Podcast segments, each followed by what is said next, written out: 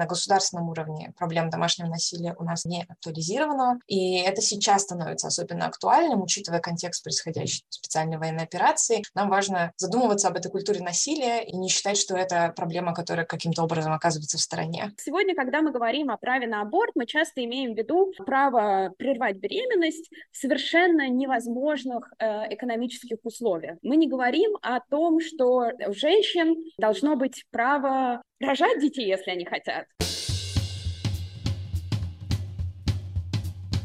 Вы слушаете подкаст «Вавилон Москва». Меня зовут Елена Фанайлова. Здравствуйте. Меня интересует современная политическая история и художник за работой. Как и персонажи сериала «Вавилон Берлин», герои подкаста «Вавилон Москва» не знают, окажутся ли они в эмиграции, в тюрьме или в безопасности. Они отстаивают свои убеждения, ненавидят войну, анализируют политику, любят свободу, свою и чужую. Свобода Украины – это их принцип. Русский феминизм. Часть третья. Мы продолжаем серию о правах женщин, начатую в двух предыдущих подкастах. Сегодня будем говорить об истории с элементами черного детектива и криминального права. Речь пойдет о громких делах об изнасилованиях в 30-е годы и о праве советских женщин на аборты. Подкаст 18+ мы используем материалы конференции под названием «К новому образу будущего», которую провели активисты современных левых движений на канале «Демократический коммунизм». Это был онлайн-марафон, где выступали историки, активисты, политологи, а также собирались средства для помощи политзаключенным. Модератор дискуссии Ева Смирнова, активистка Российского социалистического движения. Ей первое слово. Вот уже пять лет прошло, как в России был принят закон о декриминализации домашнего насилия. На государственном уровне проблем домашнего насилия у нас не воспринимается, она не актуализирована. И это сейчас становится особенно актуальным, учитывая контекст происходящей специальной военной операции. Нам важно задумываться об этой культуре насилия, ее связи с патриархатом, проблематизировать это все и, и не считать, что это проблема, которая каким-то образом оказывается в стороне. Она очень связана с тем, что происходит в нашей повседневности и всегда интересно увидеть юридическую сторону вопроса, истории законности. И, конечно, советский случай интересен тем, как там парадоксально сочетались какие-то патриархальные установки и фактическое формальное равенство. Переходим к истории вопроса и его конкретике. Рассказывает историк, исследовательница женских движений в Советском Союзе Мария Старух. Чубаровское дело это самое скандальное изнасилование, наверное, по крайней мере, в истории советского межвоенного периода которое потрясло весь Союз, наверное. Что же там произошло? 11 сентября 26 года советские газеты сообщили об ужасном преступлении, которое состояло в том, что несколько пьяных молодых людей, возвращаясь с похорон товарища, остановили молодую женщину в Чубаровом переулке, изнасиловали ее, их было больше 20, и насиловали они ее несколько часов подряд. В прессе активно живописали детали преступления. Соответственно, советское государство очень быстро включилось в процесс обсуждения этого преступления. Широкая дискуссия в печати продолжалась месяцами. Общественность начала требовать применения высшей меры к насильникам, то есть расстрела. Одна из статей в «Комсомольской правде» была заглавлена «Расстрелять бандитов». Примерно 54 тысячи человек подписались под подобными письмами. Процесс открылся 16 декабря, и, учитывая эти общественные требования, Советский суд должен был совершить одну интересную процедуру. Максимальный срок за изнасилование, групповое изнасилование в том числе, 5 лет. Этого мало. Общественность требовала высшей меры. Была определенная лазейка. Статья 10 Уголовного кодекса РСФСР гласила, что если преступление не находило в нем отражения, суд имел право вынести преступнику приговор на основании статьи, которая соответствовала бы похожему преступлению. Это так называемый принцип аналогии, за который часто критикуют социалистическую законность, вообще советское право, которое предполагает эту вот подвижность и гибкость, причем подвижность и гибкость в разные стороны, там, от каких-то эмансипаций, да, то есть для Беловой, пострадавшей от группового изнасилования, так звали девушку, до радикальных репрессий для тех, кто совершил это насилие. И на основании именно этого принципа прокурор принял решение, что преступлением наиболее сходным с Чубаровским будет э, не групповое изнасилование, а бандитизм за что полагалась высшая мера наказания в соответствии со статьей 76 Уголовного кодекса. И суд нашел, что преступление содержит угрозу основам советской законности и приговорил семерых обвиняемых к смертной казни. Трое получили 10 лет, еще трое получили 8 лет тюремного заключения, остальным дали меньшие сроки. После апелляции некоторые были смягчены, но пятеро осужденных были все-таки расстреляны в январе 27 года. И почему вдруг все так всполошились? Почему все стали требовать э, высшей меры наказания? Это страшное преступление однозначно, но в нем еще был важный политический контекст. Жертва преступления, Любовь Белова, она происходила из крестьян. В Ленинград приехала учиться. В целом у нее была прекрасная репутация. Она готовилась поступить на рабфак и поступить э, на завод, соответственно, быть правоверной советской гражданкой, работницей. А кто же были эти чубаровцы, эти 20 э, с лишним человек? Часть из них была партийцами, часть из них были комсомольцами. И они были рабочими. Рабочими завода «Кооператор», который находится непосредственно по соседству с, с садом Сангали, где и происходило данное преступление. Это возмущало советскую власть. Такие буржуазные пережитки, капиталистические пережитки по-прежнему существуют в советском обществе. Тут еще был интересный такой гомоэротический страх, как раз утверждающий да, эту маскулинность советского общества, потому что Любовь Белова, по сути, не была субъектом этих сексуальных отношений, она была их объектом. И эти все мужчины, 20 человек, они совокупились в том числе между собой. Но этот проект мужественности, он в том числе возмущал советское государство, потому что не такими насильственными методами мы собираемся строить коммунизм. И, соответственно, это привело к такому законодательному повороту, использованию статьи об бандитизме и применению высшей меры. Но что это нам говорит о практике социалистической законности непосредственно? Ну, во-первых, как я уже сказала, о принципе аналогии, но как быть тут с непосредственно самой Беловой, как она себя чувствовала в этом разбирательстве? Личных источников она не оставила, однако у нас есть описание судебных процедур, которые с ней проводили. Ну, во-первых, ее субъектности говорит то, что она сразу отправилась в полицию, сразу после изнасилования. Там прохожий ей помог туда отправиться, но тем не менее, я могу доверять советскому государству, и я сейчас сразу отправлюсь в полицию, и мне помогут. Там она получила медицинское свидетельствование, она получила психологическую экспертизу. Кроме того, в судебном заключении незыблемым доказательством в первую очередь были признаны ее показания. Вот с этим мы сталкиваемся сегодня регулярно, да, потому что женщинам, пострадавшим от насилия, не доверяют. Ремарка, конечно, предварительно еще была проведена психологическая экспертиза, утверждавшая, что Белова не имеет склонности к фантазированию. Вторым доказательством это было заключение экспертизы, которое а, подтверждало насильственные действия. Кроме того, допрос Беловой происходил без очных ставок с насильниками, он происходил за закрытыми дверьми, и ввиду своего тяжелого состояния она была опрошена последней. В описании судебного процесса это отдельно подчеркивается, это бережность по отношению к ней.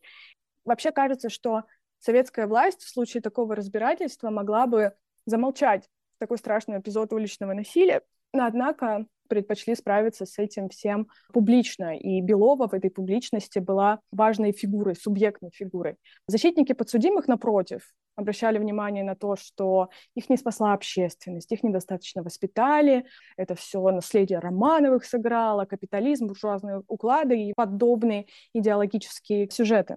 Тут еще одна деталь интересная насчет того, как государство воспринимало Белову. Это в судебном деле было указано, что, опасаясь, что насильники могут убить ее, Белова начала симулировать проститутку, просила пива, сообщила свой адрес. И сегодня, да, как нам представляется, из этой позиции очень легко обвинить Белову в том, что она действительно была проституткой, что все, что произошло, это и результат ее провокаций.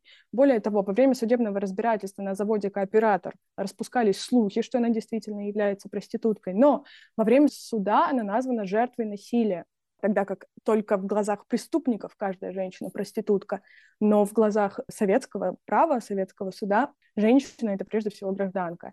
Непосредственная цитата если буржуазный закон карает во имя сохранения буржуазного брака, то советское правосудие карает, чтобы охранить женщину, человека, гражданина, будь то Белова, будь то проститутка. И тут советский суд как бы снимает эти обвинения авторов насилия в том, что Белова проститутка. Даже если бы она и была таковой, это не было бы проблемой для советского суда целом государственный интерес по защите своей собственной репутации, государственной репутации, способствовал бережному отношению к женщине, пострадавшей от насилия, потому что в данном случае и женщина, и государство оказались на одной стороне. Историк Мария Старух вспоминает второе громкое криминальное дело об изнасиловании, у которого были другие детали и совсем иные политические итоги.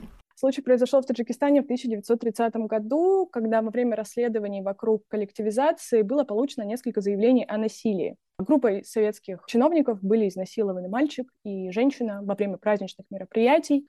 Сначала группой мужчин в числе 21 человека был изнасилован мальчик, Абачи, как назывались эти танцующие мальчики, которые часто подвергались сексуальному насилию и абьюзу. На другом уже празднестве в честь совершеннолетнего сына местного бая была изнасилована Мамурджон Ирматова. И главным насильником в обоих случаях был глава районного исполкома Узар Халматов, который и отвечал за проведение коллективизации. И вот тут характерно, что такие традиционные пирушки, они сопровождали кампании по заготовке зерна, и привычные для таких пирушек были сексуальные оргии и попойки. И вот такое совмещение модернизирующего советского и традиционного дискурсов. Что касается вот этой героини, пострадавшей от насилия, да, жертвы, ей было 32 года, она была единственной женщиной э, в регионе, не носившей хиджаб. То есть, по идее, вполне такая советская героиня, которая, к сожалению, привлекала внимание от местных как нарушающая все традиции. Она была также членом местного деревенского совета. Вроде бы советская власть должна представить этот случай как э, защиту освобожденной женщины Востока, которая больше не носит хиджаб, которая занимает какие-то политические должности. Но многие крестьяне свидетельствовали о том, что Ирматова проститутка. Более того, многие заявляли, что она была помощницей Халматова, насильника, заставляла других женщин вступать э, с ним в сексуальные отношения, представляла как соблазнительница, заставляла других женщин вступать в сексуальные отношения с различными ответственными работниками, чтобы те помогли спасти их мужей от повышения налогов или от тюрьмы. Ирматова отрицала все эти обвинения и утверждала, что только хотела привлечь женщин к образованию, к снятию хиджаба, участвовать в местной политике в соответствии с показанием э, свидетельницы из э, европейской части Советского Союза, Ирматова вполне безобидно посещала деревни и там просветительски как-то воздействовала на женщин. И тут что происходит интересное, вместо того, чтобы спасти вот эту освобожденную женщину Востока, Ирматова арестована и отправлена в тюрьму. И непонятно, что происходит. Причем тут она, и причем тут изнасилование, и почему она оказывается в тюрьме, как жертва насилия.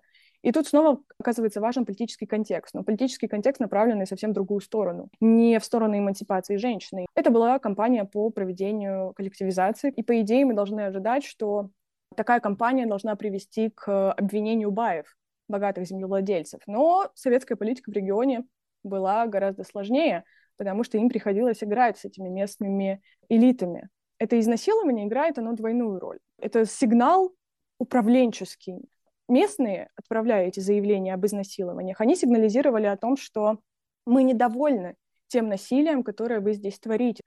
С другой стороны, эти советские чиновники, они местные, это местная элита. И почему советское государство да, принимает эти обвинения в изнасиловании, они также возмущены этим поведением этих чиновников, потому что вместо того, чтобы дальше собирать зерно, они вот занимаются вот этими попойками и оргиями этот дискурс свидетельствует о том, что дискурс о насилии, о таком бессилии со стороны представителей центральных властей в этом а, регионе. Все это раздражало центр, но планы по коллективизации однозначно должны были быть выполнены. Такие дела способствовали усилению контроля над населением, потому что вы отправляете нам жалобы, мы начинаем дело, происходит запугивание населения, запугивание местных элит. Это коррумпированные элиты, но они собирают нам зерно. Они выполняют наши планы. Поэтому через несколько э, месяцев их отпускают. Так оказался отпущен Халматов, а Ирматова сбежала. Из тюрьмы ее судьба дальнейшая неизвестна. Тут любопытно, что это освобожденная женщина Востока в условиях коллективизации, она оказывается не тем субъектом, которому государство предоставляет убежище, а инструментом, с помощью которого государство реализовывает свои цели. И о чем эти две истории нам говорят? Вся эмансипация после 17 года, она свидетельствует о том, что женщина оказалась под очень большим контролем государства. В те моменты, когда был политический интерес, то тут женщина теряла свою субъектность. Политические интересы государства были основными. Тоже случай про увеличение разводов да, во второй половине 20-х годов, вообще в 20-е годы, когда процедура разводов была упрощена. Женщина освобождена от семьи, но как будто бы этим освобождением от семьи в первую очередь воспользовался мужчина, чтобы не воспитывать детей и не платить элементы. Мы вернемся после объявлений. Отвечая на вызов времени, осенний сезон моего подкаста «Генис. Взгляд из Нью-Йорка» задуман как опыт всестороннего освоения новой военной реальности – Каковы причины и последствия катастрофы, выпавшей на долю наших современников? Слушайте на любой привычный для вас подкаст-платформе.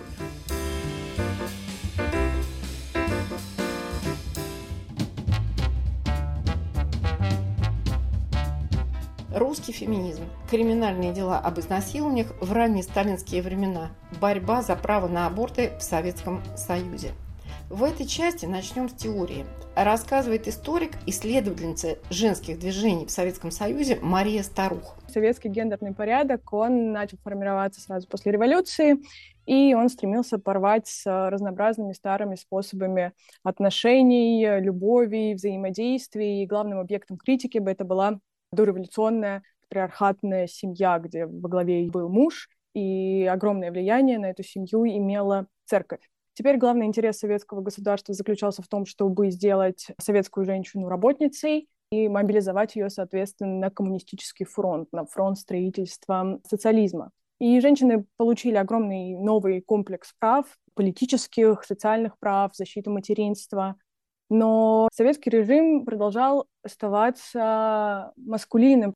Мария Старух разъясняет, какие статьи Уголовного кодекса применялись в делах об изнасилованиях. Например, по положениям Советского уголовного кодекса РСФСР 26 года это были преступления против половой неприкосновенности и половой свободы. И под потерпевшими там часто подразумевается, либо прямо указывается лицо женского пола. Но Интересно то, что Уголовный кодекс 26 года, он не содержал специального раздела о половых преступлениях, что говорит о том, что советские законодатели, опять же, не видели в этом какой-то большой проблемы, к которой нужно подойти структурно. Но по сравнению, например, с Уголовным кодексом 22 года, в кодексе 26 года увеличивались сроки заключения за насильственные преступления. Был введен в том числе новый состав полового преступления понуждение женщины к вступлению в половую связь или к удовлетворению половой страсти в иной форме лицом, в отношении которого женщина являлась материально или по службе зависимой. То есть вот это то самое законодательство, которое способствовало защите прав женщины, уголовное законодательство, то есть конкретно отношения власти да, были подвергнуты здесь критике, и здесь предоставлялось женщине возможность защитить свои права.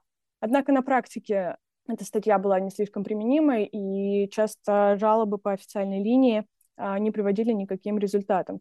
Также в новом кодексе 26 года в качестве квалифицирующего признака изнасилования, который увеличивал бы срок наказания, было самоубийство потерпевшего, недостижение им половой зрелости, а также групповое изнасилование. Максимальный срок от 5 до 8 лет большой или небольшой, как бы это вопрос относительный, учитывая, что советские законодатели вообще в 20-е годы и идеологи стремились, в общем, смягчить законодательство. Но вот если сравнить это законодательство с имперским законодательством, то тут совсем любопытно. Советский Союз, он вроде бы отрезал, ликвидировал религиозное право. Церковь, например, перестала быть убежищем для женщин, а раньше она им была. Именно церковные суды занимались супружеским насилием, в рамках которого по законодательству считалось нормальной причиной для развода покушение на жизнь одного из партнеров. Монастыри были первым убежищем, по сути, в российской истории для женщин, пострадавших от насилия. Чаще для дворянок, но и крестьянки в рамках существующего законодательства также отправляли много жалоб на домашнее насилие и ходили по судам себя защищать советская власть, э, создавая этот нарратив о том, что все царское, все дореволюционное, оно патриархатное по своей сути, усилило это представление о том, что э, до революционный период не было никакой защиты женских прав, хотя она была. Она была там в рамках этих, на первый взгляд, да, патриархальных институтов, например, церкви. В Российской империи супружеское насилие наказывалось, что сделали большевики? Большевики освободили женщину от этого семейного контроля и представили ее как эмансипированного субъекта. И, с одной стороны, хорошо и прекрасно. Э, женщина теперь сама решает свою судьбу, но других каких-то конкретных институтов для помощи женщинам в случае домашнего насилия создано не было. И в законодательстве это отдельно прописано не было, потому что такое законодательство подтверждало бы, что женщина осталась под контролем мужа. Что касается законодательства непосредственно о насилии об изнасилованиях, то и оно в Российской империи было достаточно устойчивым. Например, по уголовному праву Российской империи изнасилование квалифицировалось как тяжкое преступление, авторы насилия могли получить до 8 лет каторжных работ. Женщины заявляли о насилии достаточно регулярно. На протяжении XIX века количество таких дел увеличивалось, и это свидетельствует не только о том, что изнасилований как таковых стало больше, но еще и о том, что государство стало гораздо более внимательно относиться к такого рода преступлениям. То есть особого контраста в плане судебных норм, в плане законодательных норм по сравнению с имперским периодом особо не было, именно в сфере изнасилований как уголовных преступлений. И это был фрагмент доклада историка Марии Старух Переходим к праву на аборты в Советском Союзе. Рассказывает Александра Талавер, исследовательница гендерных проблем. Я буду рассказывать о борьбе за право на аборт советских женщин в 1955 году. Очень кратко пробегусь по истории абортного законодательства до 50-х годов. Аборты в СССР были разрешены постановлением 18 ноября 1920 года, и аборт рассматривается как зло, как необходимое зло, но зло не в том смысле, что женщина имеет право распоряжаться своим телом, а зло в том смысле, что женщина не имеет возможности становиться матерью. Пока моральные пережитки прошлого и тяжелые экономические условия настоящего еще вынуждают часть женщин решаться на эту операцию. Таким образом, аборт становится легитимным а, в ранние советские годы через отсылку да, к тяжелым экономическим условиям, в 1936 году, когда аборты криминализируются, ну, после 20-го происходит ряд мер, сокращающих доступ к абортам, а в 30-м году аборты в СССР уже становятся платными, в 1936 году они становятся невозможными на основе социально-экономических э, причин, только по медицинским показаниям требуют разрешения специальных комиссий, и закон 1936 года запрещает аборт на основании того, что теперь в СССР женщина, с одной стороны, наслаждается равноправием, с другой стороны, повышается материальное благосостояние трудящихся, соответственно, да, аборты оказываются больше не нужны. И, наконец, э, закон 55 года использует абсолютно ту же самую риторику. Теперь речь идет о том, что рост сознательности и культурности женщин, а также дальнейшее расширение государственных мер поощрения материнства позволяют опять разрешить аборты по любым вообще основаниям. Разрешить женщине совершать его по собственному выбору. И вот это как бы рациональность, да, связанная с экономической ситуацией, с экономическими правами женщин, очень важна для социалистического взгляда на право на аборт. Но что важного еще появляется в преамбуле 55 года? Акцент на самостоятельном решении женщин, он не звучит ни в одном из предыдущих законов. Аборт не воспринимается в контексте разговора о правах женщины на собственное тело. И здесь мы видим не прямую формулу, как мы знаем ее сегодня, но, тем не менее, некоторый как бы предвестник этой идеи. Александра Талавер продолжает разъяснять детали. Как в Советском Союзе в отсутствии феминистского движения возникла идея о праве женщины на аборт и как ее подавили. То есть нет никакого феминизма, а вдруг появляется идея о праве на аборт.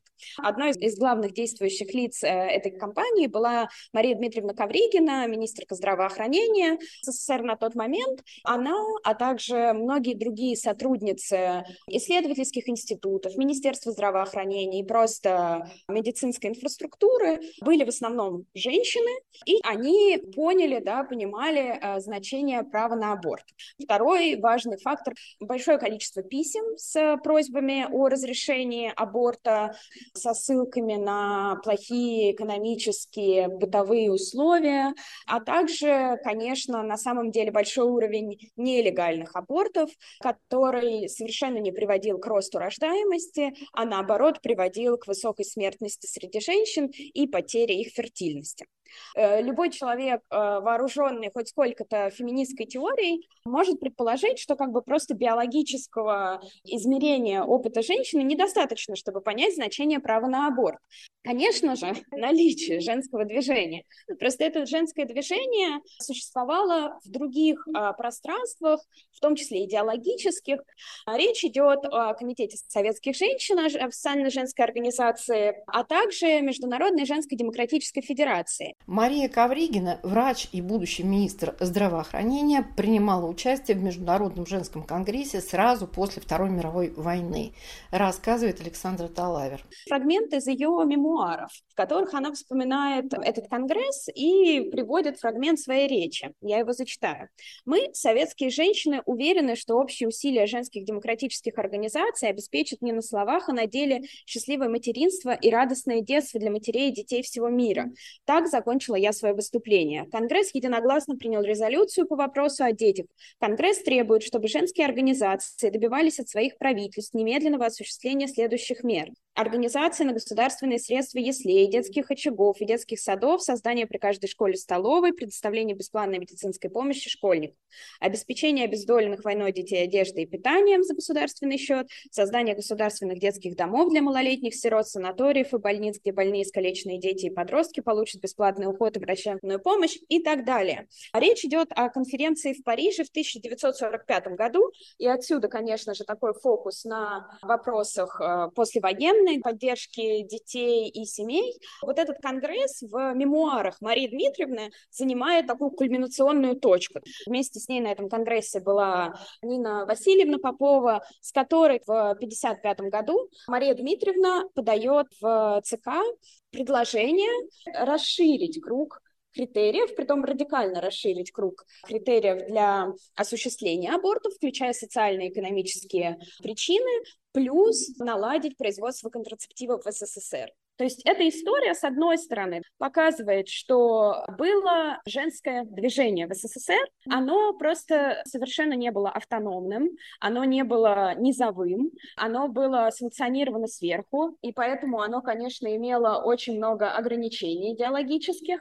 Тем не менее, Комитет советских женщин в конце 50-х начинает работать женсоветами. История с абортами тоже демонстрирует, что несмотря на отсутствие как бы полной автономии, представительницы этого движения работали на интересы прав женщин. Александра Талавер, исследовательница женских движений в России и Советском Союзе, заключает. Эта история также иллюстрирует, что во всей ее радикальности, может быть, социалистический эмансипаторный проект не реализовался, но вот этот как бы импульс радикального преобразования, он был. И вот это как бы сверху спущенное объединение женщин через комитеты, через федерации на самом деле приводило, к, может быть, к осознанию или созданию некоторой женской политической субъектности. А, но что еще, а, мне кажется, важным нам для сегодняшних дискуссий о праве на аборт? Это широкое понимание репродуктивности репродуктивной справедливости. Да? Сегодня, когда мы говорим о праве на аборт, мы часто имеем в виду право прервать беременность в совершенно невозможных э, экономических условиях. Мы не говорим о том, что у женщин должно быть право рожать детей, если они хотят. Не в таком консервативном и глупом смысле, да, а в смысле инфраструктуры и всей экономической поддержки, которая необходима материнству. И вот как раз в документах по делу о декриминализации абортов мы находим огромное предложение по тому, что нужно сделать вместе с расширением критериев по доступу к абортам, чтобы женщины, если они хотели, они имели возможность родить детей. Там больше 20 пунктов, а некоторые из которых поражают своей детальностью осмысление того, что значит а, репродуктивная справедливость, которая включает очень много всего, не только рождение детей, но и там, воспитание, а, домохозяйство и прочее, что должно быть сделано, чтобы эта жизнь становилась чуть более сносной, может быть, чуть более честной. Например, да, одним из пунктов да, рекомендовать организацию придомоуправления в городах пунктов по прокату предметов бытового обслуживания, потому что провести на всех не хватает, стиральных и швейных машин, электропылесосов и других. Разговор о праве на аборт доходит до того, что, ну, чтобы женщина могла родить ребенка и чтобы поощрять это, мы должны подумать о том, а есть ли у нее вообще-то доступ к стиральной машине. Исследовательницы женских движений Александра Талавер, Мария Старух, модерация Ева Смирнова. Онлайн-дискуссия к новому образу будущего. Москва. Спасибо организаторам за предоставленные материалы. С вами была Елена Фанайлова, подкаст «Вавилон Москва». Слушайте новый выпуск каждую субботу в приложениях Apple и Google, в Яндекс Музыке, Spotify, а также на сайте Радио Свободы в разделе «Подкасты». Пока-пока.